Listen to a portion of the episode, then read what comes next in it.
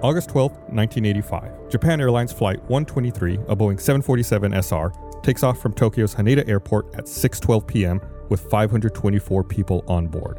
It's scheduled for a quick 75-minute flight to Osaka, about 240 miles away. 12 minutes after takeoff, as JAL 123 climbs to its cruising altitude of 24,000 feet, two explosions are felt on board. The crew declares an emergency and tries to return to Haneda, but they find the plane's controls unresponsive. 32 minutes later, the plane crashes 62 miles away from Haneda into Mount Osutaka. 520 out of the 524 people on board perish, resulting in the deadliest single aircraft accident in aviation history. What happened to JAL 123 that brought it out of the sky on such a routine flight? Find out on this episode of Black Box Down. Welcome to Black Box Down. Uh, as always, I'm Gus, and once again, Chris. Hi. Uh, we're obviously a very new podcast, so we highly encourage you to tell your friends about us. Uh, you should subscribe, have them subscribe, and uh, everyone leave us some good reviews Yes, thank you. if you're, if you're interested in this kind of uh, this kind of discussion. We have a, a, a little more of a somber episode this week as compared to uh, to last week's episode. all right. All right. So uh, this this plane, Boeing 747, I'm sure you know even people who aren't terribly familiar with planes can probably recognize the 747. It's like one of the big planes. It's got the four engines on it. It's got uh-huh. like the upstairs portion on the front of the plane. Oh, t- the two. Wait, the two stories. It's not the one that's two stories the oh. whole way ac- across. That's an Airbus A380. Oh, okay. This is just on the front. It's got the, the second story. I've always wanted to be on a two-story fl- plane. You can you can make it happen. Now with the 747 is pretty much retired out of service now. The the 747 had a very long career, and and in this particular instance, uh, 747 was being flown. I'm going to go on a bit of a tangent now. We're, talk, we're talking about the plane. Um, anytime you, you're talking about a plane, like in this case, the 747, there's different variants of the planes that are made. Uh, so anytime you get on a plane, there's there's different variants. They have different uh, passenger capacities, different cargo capacities, more fuel, whatnot. This particular plane was uh, a variant of the 747 that was called the 747 SR. This was a very specific version of the 747 that was created for the Japanese market. It was intended to move a lot of people because normally a big plane like this, you fly across an ocean.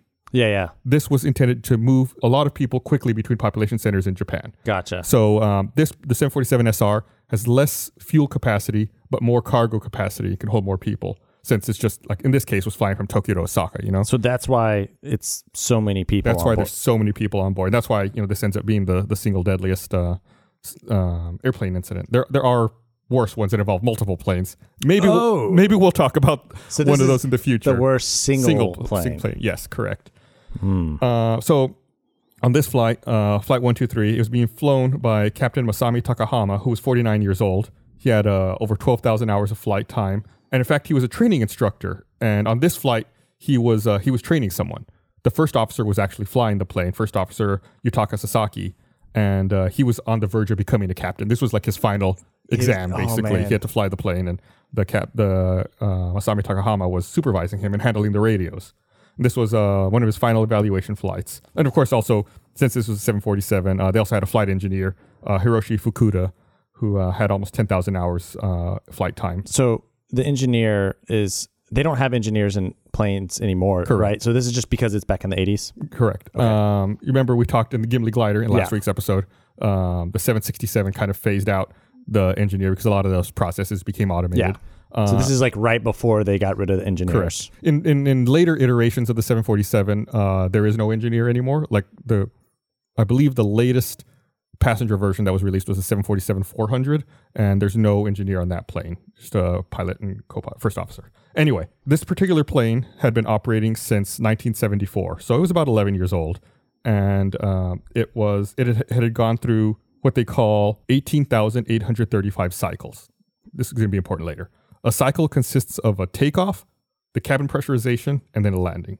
Okay. Because you know when you're in A basic flight. right, because you know when you're in a plane, when you're up uh, above the ground at, at cruising altitude, there's not enough oxygen. Yeah, yeah. So they have to pressurize the cabin. You have to have air to be able to breathe. So flight one two three, it took off from Tokyo's Haneda Airport, which by the way is one of my favorite airports in the world. If you ever get a chance, you should check out Haneda. I would love to. It's, it's actually really it's actually a really cool airport.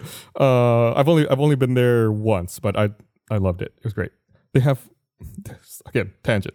There's a uh, there's a hotel attached to Haneda that has a suite that has a 737 simulator built into it. Like a, so you can f- pretend to be flying a Boeing 737 at a hotel in Haneda Airport. I, I have not stayed there. I've gotten permission from my wife. Next time we go to Japan, I'm allowed to stay uh, at the hotel at Haneda. Uh, I've already uh, uh, there is no trip planned, but eventually you when it happens, yeah, I'm gonna I'm gonna go there. Anyway, okay, sorry. Uh, so flight one two three takes off from Tokyo Haneda Airport at about six twelve p.m. Uh, Twelve minutes later, it's over Sagami Bay, and the aircraft underwent rapid decompression, which is you know the, air- pressurized air, yeah, leaving. And then the little things drop. Right, the, the oxygen masks Yeah. dropped down, and um, so this affected this depressurization affected the rear of the plane, and the ceiling around the rear bathrooms crumpled in a bit, and the fuselage was damaged, and they didn't know it at the time, but the vertical stabilizer, the tail, got blown off. The- it was gone. The thing that steers it, right? right, essentially, and Wait. stabilizes it. Yeah, like that keeps it going Yeah, straight. Yeah, It's like, supposed like you can call it a rudder, right? Yeah. Like tail fin, the vertical tail fin, not the horizontal ones. Gotcha. So someone on the ground took a photo, and you can see it. You know, it's, it's a really grainy photo, but you can see that the vertical stabilizer on this plane is missing. This is 12 minutes after takeoff. You know, Yeah. they're already pretty high up in the in the air. So the crew declares an emergency, uh, and they request to return to Haneda. And uh, they started, dis- you know, they also started to descend while air traffic control cleared them for a right-hand turn to 90 degrees heading. So, do you, do you know how headings work? Like, it's, if you imagine a compass, right? Yeah. like north up top, Yeah. east to the right, south and west. The, you know, a circle has 360 degrees in it. So if you think of every cardinal direction as being 90 degrees, so 90 degrees is east, 180 degrees is south, 270 degrees is west, uh huh. and so you can think about all the headings that way. They were heading west, so they needed to turn, needed to do a right hand turn to go 90 degrees heading towards the east, towards uh, Oshima, which is an island they had just passed over. Uh, however, uh, Tokyo Control noticed that the plane only turned slightly to the right. So since they were going west, obviously they needed to do a 180 degree turn to go back east, but they only kind of They're just like kind of wobbling in yeah air. they kind of turned to a northwest direction, heading at like a maybe around a 305 degree. What? It, what? It, so, do the pilots do they know what's going on at this point, or do they have any idea, or are they just something went wrong? We got to land. Right at this point, they lose the hydraulic systems on the plane. So, Oh, so uh, hydraulics are what are used to control all the control surfaces of the plane. Uh, like so, anytime they move their control sticks, or like you know, what do you imagine them flying the plane? yeah, Like they're not actually. they're not the one. Moving, They're not right. using. Yeah, I mean, It's I've not their had- muscles. It's hydraulics that are doing all the work to control the plane. it's like your power steer, steering in Yeah, your car. a really like I've good had analogy. that. I've had that go out where my power steering went out, and it became incredibly hard to turn because I was having to manually turn the wheels versus you turn the steering wheel and then motors turn the Right. Yeah. Yeah. I mean, in the old days or with small planes, it, you know, th- those controls could be hooked up to like cables and pulleys, and you might actually be doing it Yeah. yourself. But this is a giant plane. Like, Yeah, there's yeah, no way you're gonna be able to to with with your you know, there's no way a human could move uh, those control surfaces. So, um, I believe on this 747, there's four hydraulic systems, and uh, all of them come together at the tail right there Uh huh. which is where the explosion broke, happened and it broke. And so all the they, they lost hydraulic fluid. So to answer your question, all they're aware of is they've heard a couple of explosions and they can no longer control the plane. That's a big one. That's that's that's a problem. Uh, so the uh, the plane was banked 40 degrees right during the turn, and you know uh, Captain Takahama ordered Sasaki to ease back on the bank. He turned Sasaki turned the yoke left, and the plane didn't respond. This is when they're realizing they don't Yeah. have control. Uh, the flight engineer Fukuda he reported to them there was a loss in hydraulic pressure, and you know they keep trying at the yoke, and they realize that the plane's become uncontrollable, and they try to to order the plane to descend. And like I said, obviously without hydraulics, this is really difficult. Um, so 15 minutes after takeoff, they realize and realizing the plane is still flying west. Tokyo Control contacts the flight again to confirm the emergency and for them to state the and what you know the nature of the emergency is. And it's not known for 100% whether or not this is the case, but it's theorized that the crew may have been suffering from hypoxia, which is Oh, yeah, lack of lack, of, lack oxygen? of oxygen. You know, when you're at altitude, it's like climbing a mountain or when you Yeah. go to a city that's a really high elevation. There's not as, as much oxygen there. Like you said, you, when you lose pressure in the plane, you got to put the yeah. the mask on. We don't know if they the crew actually put their mask on or not. Uh, the crew, you know, didn't respond to Tokyo Control, and the cockpit recordings show that both Takahama and Sasaki re- are repeatedly asking if the hydraulic pressure is lost without understanding the answer that they're getting from the engineer. Mm. So it's it's theorized that maybe Possibly. It's hard to know also because of the the scariness of an explosion and just panic and Right. all that. But right that could have been affecting them, but it seems based on what they were saying or what they were going through that they, there might they may have been suffering from hypoxia, and this happened. Hypoxia can happen really fast. Um, Destin from Smarter Every Day does a he has a great video on YouTube by the way, uh, showing demonstrating hypoxia and how you know someone can be telling you you need to put oxygen on or you're going to die, and Oh. still not understanding that you need to put it on. I have a friend. put it on. I have a friend who's a scuba diver, uh, and he, he said that he was there's a guy who was out there, a very experienced scuba diver, went down too low and uh, had a problem with his like oxygen mask. Took it off, like panicked or whatever, pressure panicked, and then he was just like he was like, you need to do these things. He's just nothing, just Mhm. like I don't Yeah. understand. I Yeah. don't understand. It's just know, once you don't have enough oxygen, it's like you can't perform simple mental tasks, and like you're talking about, it's it's Like- really scary. And you can you can sit here that, and I, I I'm emphasizing this because you can sit here and say like, why did they just put their mask on? It's like it's not that easy. You don't. yeah. you know, it's like you're someone who's super experienced, basic stuff doesn't make sense. right. So uh, the crew, you know, contacts Tokyo Control, tells him the plane is uncontrollable. So um, they managed to turn a little more north back towards the shore because remember they were over the, uh, Sagami Bay at the time. Uh, Tokyo Control asks if the crew could descend, and the captain, Captain Takahama, says uh, that they were and reported an altitude of 24,000 feet. However, the flight data recorder shows the plane was not descending. Instead, it was rising and falling uncontrollably. Again, maybe hypoxia. Maybe he's not understanding what's going on. Uh, because the plane had lost all hydraulic pressure, it entered a state of uh, what are called phugoid cycles that last about 90 seconds each.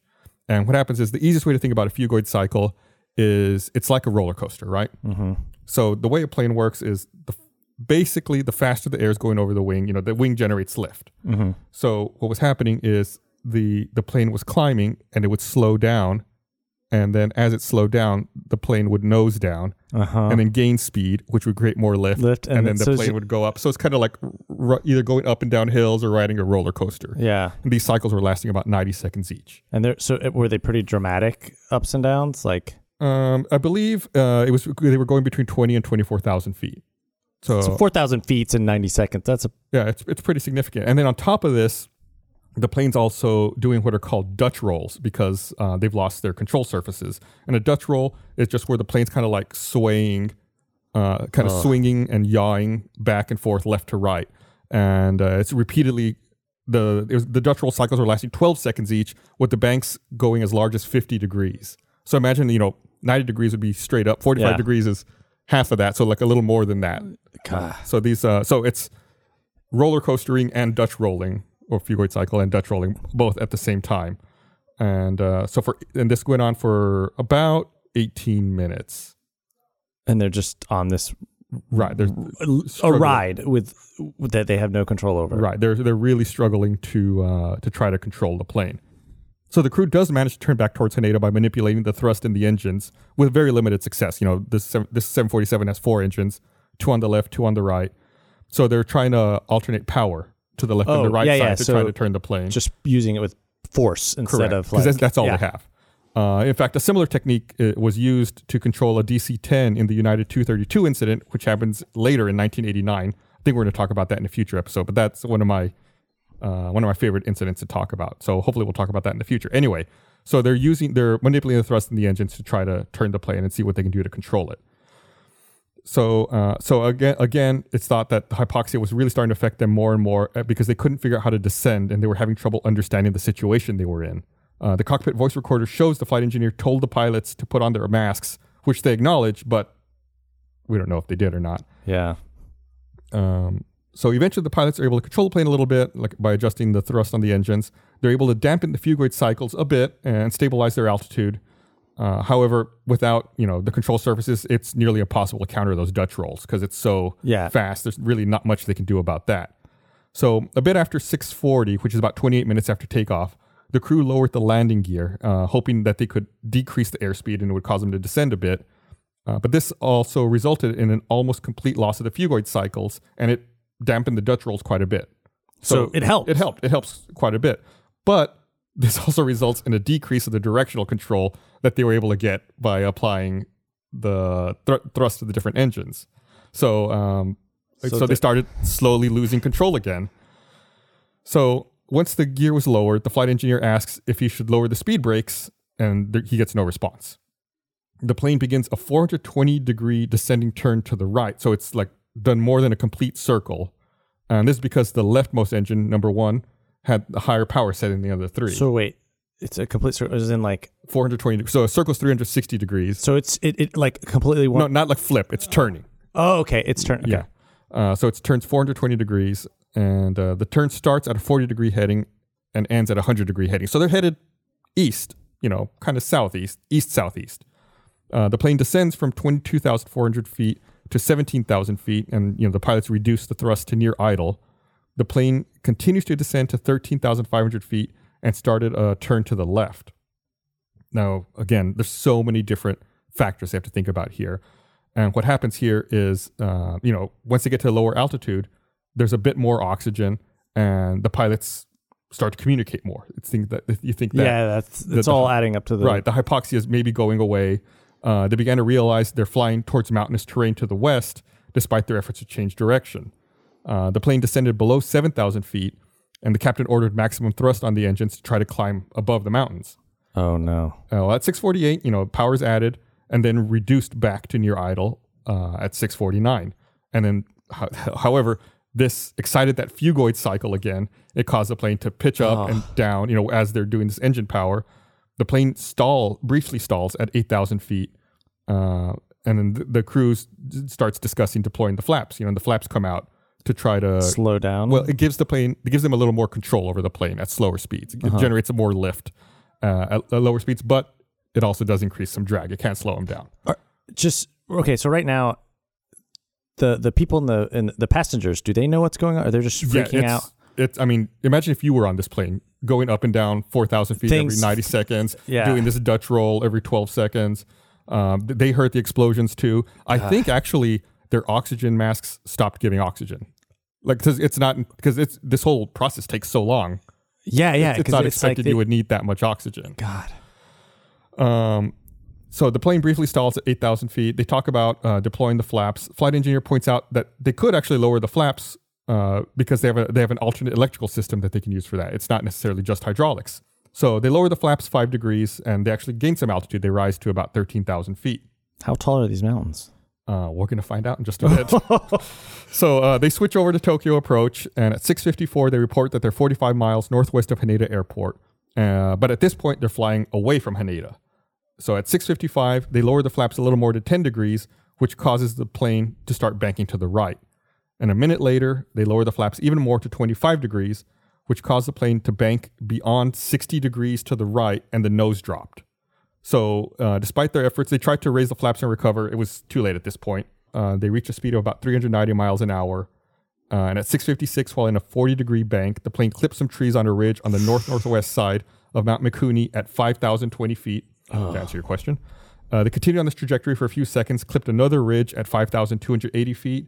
Uh, the tail separates from the airframe. Three of the engines fly off of the plane and land uh, about 500 meters ahead. So the plane flips over on its back, explodes on another ridge about 570 meters away near Mount Takamagahara. That's a, hopefully, I'm that's, saying that's a that right. mouthful. Uh, at 5,135 feet. So the total time from the bulkhead failure to crash was about 32 minutes. Oh man. And uh, yeah, so this plane crashes basically, you know, on a mount on a mountainside uh, in So a it's forest. not near anyone. Mm-mm. And, and in fact, At this, point, it's night, right? Because it's like about seven o'clock. Right. I mean, it's uh, it's summer, so you know the the sun's out a little later. It's August, late summer, so there's still some sunlight. But you're right. It's it's approaching evening, and this plays into what happens next. Like this this just continues. So I have a question. yeah, Based upon what happened to the plane with the explosion and the and the hydraulics going down, is there anything that the that the pilots could have done, it's or is it hard to say? it it prob I would say probably not. Uh, it, the aircraft was pretty much uncontrollable. It's possible um, they could have had a miracle and done it. Um, I, I I don't know. The United 232, which I alluded to, is a similar incident where they lost hydraulic pressure, but they still had their vertical stabilizer. They were able to quote unquote land. Yeah. You know, some people survived that one. Uh, but it's it, it's just such. There's so many variables going on, and so many things to to worry about all at once. It does seem like there could have been a better scenario where they didn't where they crash landed somewhere better. Right. Right. I mean, where But- that wasn't on a mountain, but who knows if like Yeah, the plane was largely uncontrollable. I mean, it- Yeah. trying to find a specific place to land would have been very difficult. yeah, like I mean, yeah, this Japan's a very mountainous country. that's true. Yeah. It's it's it would be tough. to uh, to try to find a spot to land at. All right, before we continue, I'd just like to mention our sponsor. Support for Black Box Down is brought to you by Manscaped, who is the best in men's below the belt grooming. Manscaped offers precision engineered tools for your family jewels. I like that. Uh, most guys know uh, you've probably had an accident at one point or another while uh, manscaping. You know, something gets caught. Terrible, terrible. You don't want that to happen. That's why Manscaped has redesigned the electric trimmer. Uh, the Manscaped engineering team spent 18 months perfecting the greatest ball hair trimmer ever created and just released the new and improved Lawnmower 3.0. Their third generation trimmer features a cutting edge ceramic blade to prevent manscaping accidents. Millions of balls are about to be nick free thanks to Manscaped's advanced skin safe technology. And manscaping accidents are finally a thing of the past. Uh, and when I tell you premium, it's premium. The battery lasts up to 90 minutes, so you can take a longer shave. Hopefully, you're not taking 90 minutes. Hopefully, you don't need to take advantage of that full battery. I, but uh, if you need 90 minutes, you got it. Uh, one of the coolest features is the LED light, which illuminates grooming areas for a closer and more precise trimming. They've also upgraded to a 7,000 RPM motor with quiet stroke technology. Uh, let's not forget about the charging stand. You can show off your mower loud and proud because its intelligently designed stand is a rapid charging dock powered by USB. So if you're listening to me speak right now uh, and you are one of the first people to hear about this life changing product, I want you to experience it firsthand for yourself. So trim that junk of yours. You can get 20% off and free shipping with code BlackBoxDown at manscaped.com. Your balls will definitely thank you. So get 20% off and free shipping with the code BlackBoxDown at manscaped.com. That's 20% off with free shipping at manscaped.com. Use code BlackBoxDown. Uh, I'm going to spell it out just to be safe M A N S C A P E D.com. Just west of Tokyo is Yokota Air Base, which is the United States Air Force base. Okay. Uh, and uh, in 1995, there's a navigator who was stationed at the base who said that the U.S. military had monitored the distress calls and was prepared for search and rescue, but they were called off by the Japanese authorities. What? A U.S. Air Force C 130 crew spots the crash site 20 minutes after the crash uh, when there was still daylight out, and they radioed the location to the Japanese and to Yokota Air Base. And uh, Yokota Air Base was on standby, but they were never called upon by the Japanese government to help out. But they were waiting. They're like, "Hey, we can help." Right. It's a, it's a little bit it's a little disputed. You know the exact Uh-huh. chain of events. You know some of the Japanese self defense force people say that they were never contacted. So I mean I, I don't know. You who Mm. Who knows? Who knows? Hearsay kind Right. of thing. Yeah. But a Japanese self defense force helicopter does spot the wreck after nightfall. But there's poor visibility, and because of the terrain, they can't land. You know, it's it's a mountain. Yeah. you know, and uh, the pilot reports that there's no signs of survivors. So based on this, the the ground team doesn't go to the site. Oh, Instead, no. they, they set up camp 39 miles away from the crash. They start working on making helicopter How- landing ramps. How do they just assume that there are no survivors? I don't know. Uh, and in fact, the next morning, uh, medical staff discovered that many of the victims had initially survived the crash, but they died from the shock and the exposure uh, from being on the mountain overnight. Yeah. Uh, one doctor said that if the discovery had come 10 hours earlier, they could have found more survivors. Oh man. So, in the end, out of these 524 people on board, there were four survivors. How did they li- like? What? How did they live? But no one else. I mean, is They- it just? it was just pure luck. Um, one of the survivors recalled seeing the bright lights and hearing the helicopter. She said also that she could hear the screaming and moaning from other survivors that gradually died out over Oh the course of the God. night. Uh, all four survivors were located in the tail section of the plane. Uh, two of them were in the middle section of row 54. The third was in the right aisle seat in row 56. And the fourth was in the last row, row 60 in the middle section. So they were all in the tail, which had gotten separated Oh. uh, from the plane uh, Okay. during the crash. So out of 524 people, only four survived, which is crazy. I can't imagine how terrible that is to be one of those people who survived and then you die on a mountain because no Oh, one comes to help you, or to be one of the people who survived and you hear everyone else and it's like, oh, oh, dying. and then and then you you hear a helicopter coming. You're Right. oh my god, we're, gonna gonna, get saved, saved, yeah. and then it just disappears for what ten hours? Is that what you said? Uh, no, overnight. It was. I think it was longer. I, I, I off the top of my head, I want to say it was something like 18 hours before the they were able to reach the crash oh, site. man. I'm just thinking about like I think back to like Titanic or something. That's like the exactly movie, what I thought Where too, it's yeah. like you're like out in the water waiting, freezing, and then you see a boat, and they're like, "Hey, hey!" and then they like see you as the ship, and like, "Nah, no survivors. Let's go back." Right. Rose is just left frozen on the. You know, it's like Yeah, Oh. that's it's uh it's terrible, terrible tragedy. So you know, what happened, right? What what led to this explosion on the plane? yeah. I think, you know, initially people start to wonder you hear explosion on a plane, especially at this time, you wonder if like there's terrorism involved or or what the deal is.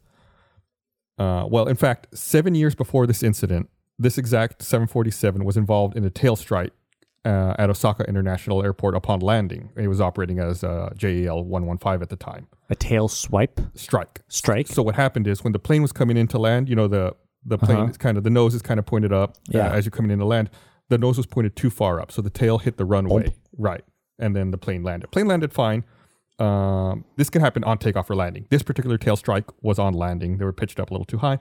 Not too inherently dangerous, but you know, of course, they have to inspect the aircraft and fix anything that broke. So it turns out that uh, the aft pressure bulkhead on this plane was damaged in the tail strike. And what the what that part is is that's the back part of the plane that contains all the pressurized air in the cabin. Aft, Okay. you know, Yeah, yeah. back pressure Yeah, yeah. bulkhead.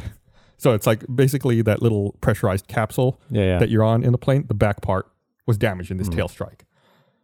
Well, it turns out that the repair that was done on the aft pressure bulkhead did not adhere to the approved repair procedure. What they had to, what they should have done probably was replace the entire aft pressure bulkhead. yeah. But it's a big piece, and there were shipping problems trying to get a piece that big from the U.S. to Japan. yeah. So they came up with a repair procedure where they were just going to replace the bottom half of the aft pressure bulkhead. So they would took out the broken bottom half, put a new bottom half on it, and then they put three rows of rivets across uh, a plate Uh-huh. to adhere it all together. So there's supposed to be one plate. They call it a splice plate that's supposed to uh, hold all the, the the sections together.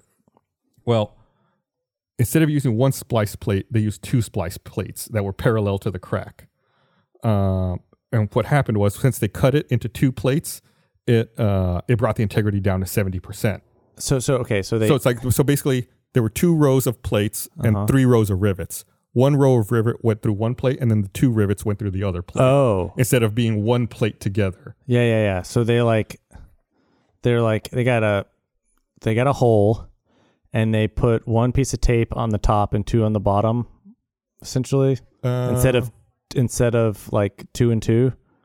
let me think. Uh, that could work. Or if it's like if you have two pieces of paper Uh huh. and you want to like that are side by side, and you like run through like kind of like staple them together, Yeah yeah. and like except you don't do it quite right. Like you put a little bit of overlap, Yeah, but yeah. it's not enough overlap to keep it okay, yeah, yeah, that's okay. I get it. So they did, you know, the uh, Accident Investigation Commission calculated that because of the way that they did this repair, that it would fail after about 10,000 pressurization cycles.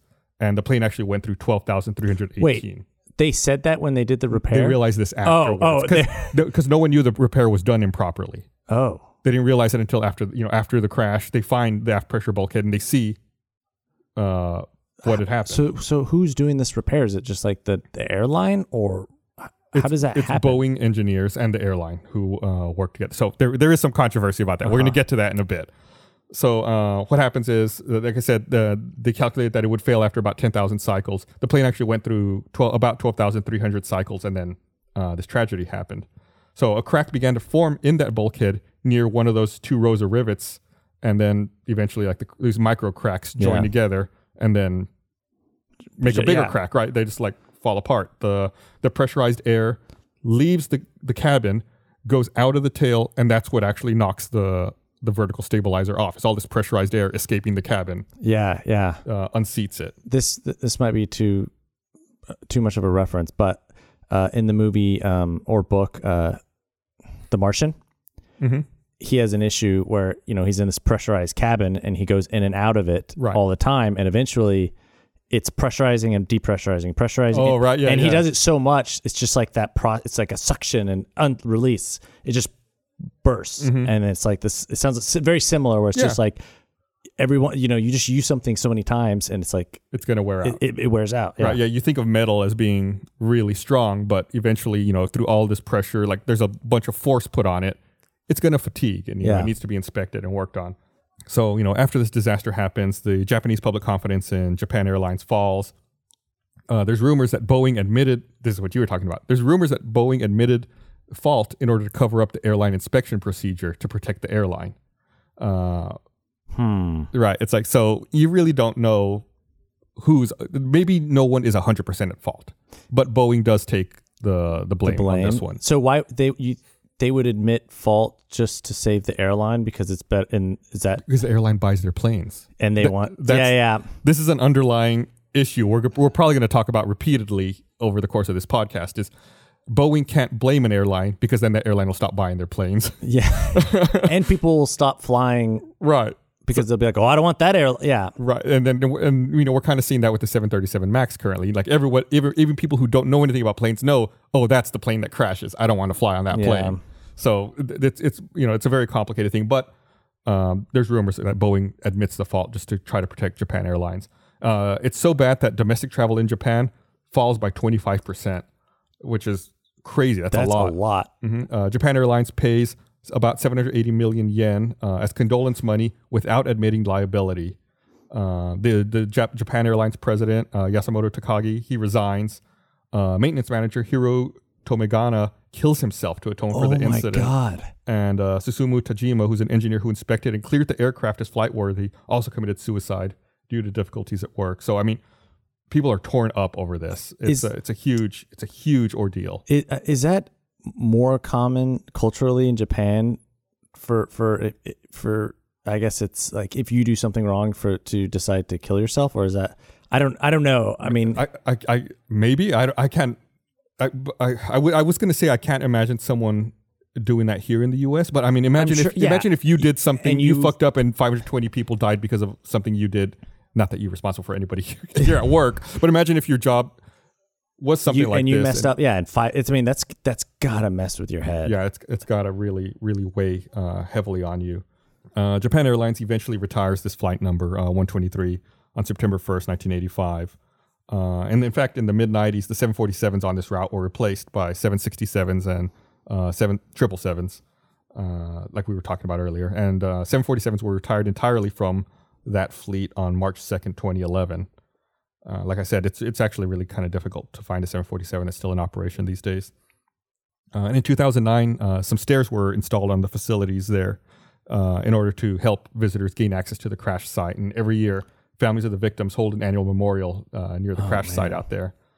Uh, and in 2006, the Safety Promotion Center they opened a building in Haneda Airport uh, for training purposes to alert employees to the importance of airline safety and personal responsibility to ensure safety. It's open to the public.